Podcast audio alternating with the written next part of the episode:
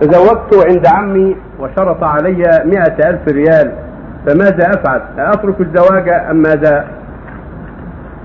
فليس الكلام يا أخي، إذا شرط عنه 100,000 ريال إذا تيسر لك تحصيل 100 ولو بالقرض ولو بالدين فافعل، استدم أو اقترض واكسب خير إن شاء الله وسيرزقك واستعن بالله، وإما تيسر لك فلا تكلف نفسك، لا يكلف الله نفسا إلا وسعها، فاتقوا الله ما استطعتم، وإذا مات يغفر الله عنه.